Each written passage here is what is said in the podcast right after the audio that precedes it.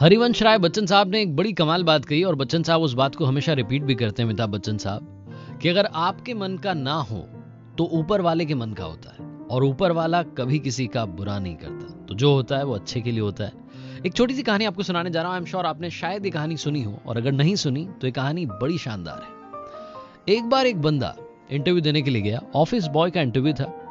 जो इंटरव्यूअर था, उसने उस बंदे से कहा कि आपका इंटरव्यू हो गया है, अब आप अपनी ईमेल आईडी बता दीजिए, हम आपसे कांटेक्ट करेंगे।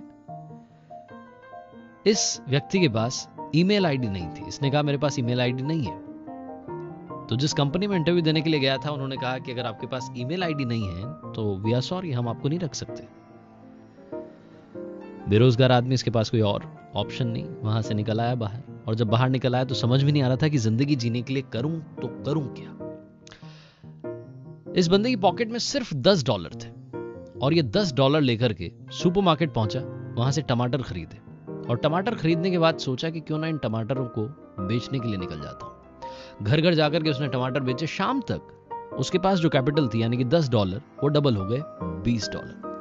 उसे लगा कि ये भी तरीका सही है, जीने के लिए कोई और ऑप्शन मेरे पास है नहीं, कोई और नौकरी नहीं है, कर रहा हूँ तो करूँ क्या? तो अगले दिन 20 से 40 40 से 80 160 कैपिटल बढ़ती गई। धीरे धीरे धीरे लगभग साल भर में इस बंदे ने एक ट्रक खरीद लिया। फिर इसने एम्प्लॉय रख लिए, वो जाकर के सब्ज़ियाँ बेचने लगे। चार साल में इस बंदे का खुद का सुपरमार्केट हो गया। और चार साल बाद इसके जहन में आया कि अब अच्छी खासी दुकान है सुपरमार्केट है। इतने सारे लोग हैं तो मुझे इंश्योरेंस करवाना चाहिए। इसने इंश्योरेंस कंपनी वाले कॉल किया और बुलाया कि आना भाई, मुझे भी इंश्योरेंस चाहिए।